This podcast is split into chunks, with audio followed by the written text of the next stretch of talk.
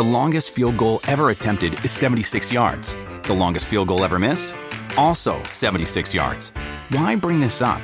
Because knowing your limits matters, both when you're kicking a field goal and when you gamble. Betting more than you're comfortable with is like trying a 70 yard field goal. It probably won't go well. So set a limit when you gamble and stick to it. Want more helpful tips like this? Go to keepitfunohio.com for games, quizzes, and lots of ways to keep your gambling from getting out of hand. The moon landing has unlocked one of the greatest achievements in human history. The world was going through a rough patch, so to see one of us up there was literally something out of this world. On July 16, 1969, Neil Armstrong, Buzz Aldrin, and Michael Collins became the first people to successfully leave Earth's atmosphere and enter a different one. It was Neil who took the first steps on the moon after careful precision in maneuvering the spacecraft. The Apollo 11 mission was the leap for humankind that everyone needed. When they safely arrived back on Earth, they were welcomed as heroes. It became every kid's dream to do what they did. They were in a capsule with a parachute that landed almost 1,000 miles off the coast of Honolulu with a crew waiting for them. They were the most famous people in the world at that moment. But that's not the end of the story. Going up to outer space posed many potential threats, which nobody really spoke about. There was so much preparation that had to be made for the launch, not to mention training and studies. They didn't know what to expect, since it was the first trip of its kind in history. There was so much mystery behind the moon that scientists proposed a theory that the three astronauts may have caught some microscopic germs from the lunar atmosphere, which could be hazardous to people on Earth. As soon as they landed back on Earth, they had to stay in isolation for three weeks. The hype was real. The health community was extremely concerned about those extraterrestrial bacteria and didn't want to take any chances. The public was just as scared. The recovery helicopters hovered above. Rescue divers did a deep scrub on the capsule hatch with iodine to disinfect anything the capsule may have brought from outer space.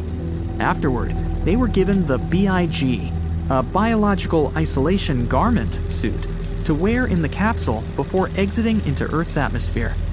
After they put on the suits, they were disinfected with bleach and taken to an aircraft carrier by helicopter to be escorted to a mobile isolation unit. The unit docked in Hawaii while they were in the mobile quarantine facility until it was flown to Ellington Air Force Base in Houston, Texas.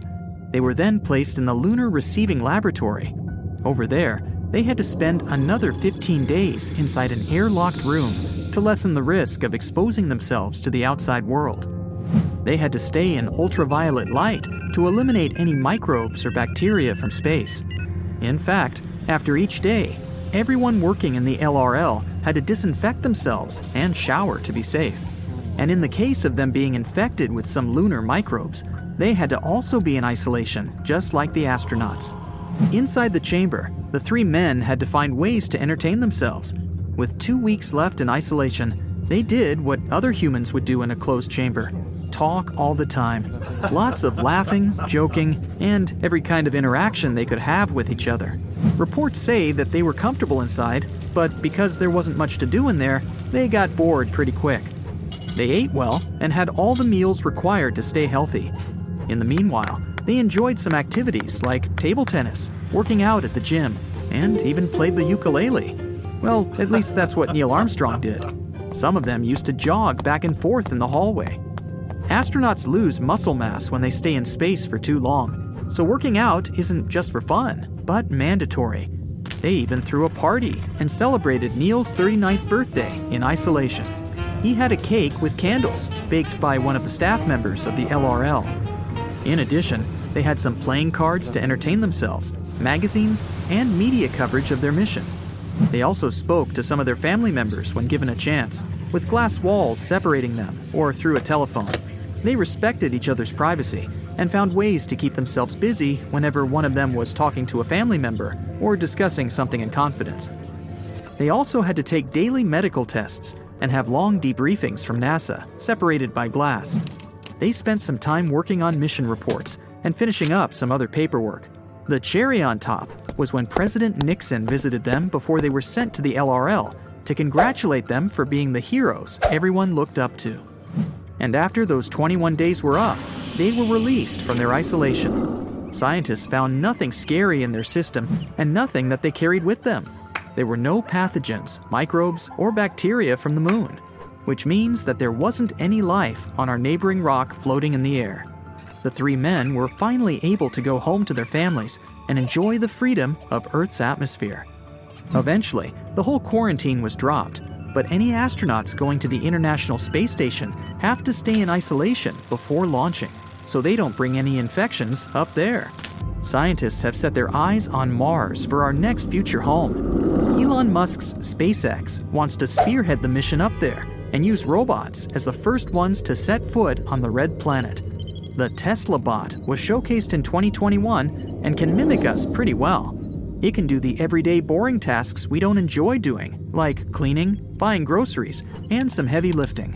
Thanks to the fact that they walk like us, we can get a good idea of how humans will move around on Mars. The bots can send reports back to Earth as soon as they get the data, and can probably study the environment if there are, in fact, extraterrestrial microbes living on Mars. But none of this will happen anytime soon. There are a lot of steps to be taken before we can see ourselves living on the red planet. The first challenge is getting there. Scientists predicted that it could take up to nine months inside a large spacecraft following a carefully mapped route. It's likely there will be many robots helping around and a few humans specialized in various fields to help with anything needed. No doubt, it'll have proper sleeping quarters, an exercise room, and a recreational room, just to name a few. It'll be risky, but exciting. And after all those months of traveling, it'll be time for the landing that's going to be equally, if not even more, challenging.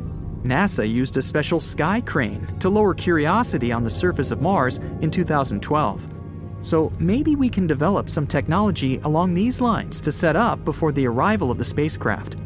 Once these things are figured out, it's time to get greased up and ready for the bumpy ride settling. The initial steps have been studied, and the crew knows exactly what to do, what to build, and where to conduct everything. Robots and engineers will build living quarters, indoor farms, and the basic essentials needed to survive. Sure, they can bring a certain amount of food and resources that can last for years, but the main purpose is to be self sustainable. We'll need to produce water, food, and breathable air if we want to make it up there. There's some evidence that Mars was once a water wonderland, so it's possible that there might be some water underground or in the ice caps. We can't grow crops without water, which brings us to our next challenge growing food in the middle of a barren wasteland. We'd have to live in domes in order to breathe and walk around without a protective suit. So, growing food in these domes will be a no brainer.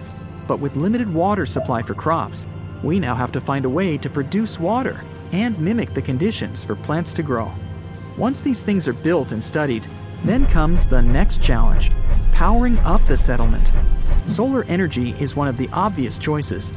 This source of energy can power up fuel cells and nuclear batteries for our everyday use. And once we have all this up and running, we can finally say we got ourselves a settlement outside of Earth. Sooner or later, more ships will arrive, with more people settling and building a future out there. By then, We'd know if there are any foreign microbes that could pose a threat, so we wouldn't have to quarantine.